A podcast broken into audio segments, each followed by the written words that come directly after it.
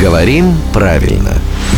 Здравствуйте, Володя. Доброе утро. К вам обращается наша слушательница Екатерина, которая, как и многие, впрочем, наши слушатели, уверен, привыкли к названию государства ФРГ, а тут услышала ФРГ и удивилась. Ну, туда же можно, наверное, ФСБ, ФСБ, да, и все аббревиатуры, с, э, которые начинаются с этой самой буквы. С аббревиатурами интересная ситуация, потому что мы все знаем, что буква «Ф» называется «Ф», это ее официальное название. В разговорной речи ее называют «Ф».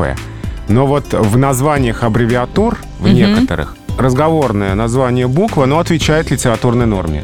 А в словаре фиксируют ФРГ и ФРГ, и вот как раз-таки этот вариант ФРГ, он в словарях для работников эфира как предпочтительный. Для меня это неожиданно. Да, хотя вроде название буквы «Ф» разговорное. Но это не уникальный случай, потому что как мы называем Соединенные Штаты Америки? США. Да. А, не хотя, «С». Да, название букв в литературном языке «С», Да. «Ша», «А». Но мы так не говорим. Мы говорим- США.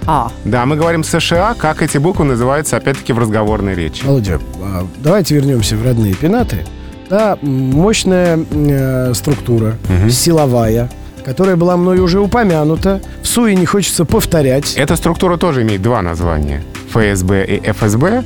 Но вот здесь, в отличие от ФРГ, в словарях для работников эфира, там, где самая строгая норма, там уже дается ФСБ, уже так, как эта буква произносится в литературном языке. Ну и тогда по аналогии с Соединенными Штатами есть еще у них тоже структура, называется... ФБР. Да. А в чем дело? Почему по-разному здесь произносятся буквы? А дело еще в том, насколько долго употребляется аббревиатура. ФСБ все-таки не так давно в литературном языке. А ФБР и ФРГ у них э, возраст э, попочтеннее. Серьезные вопросы решаем. Ха, между прочим, в рубрике «Говорим правильно» с главным редактором «Грамоты.ру» Владимиром Пахомовым, а сама рубрика выходит в эфир каждое буднее утро в 7.50, 8.50 и в 9.50.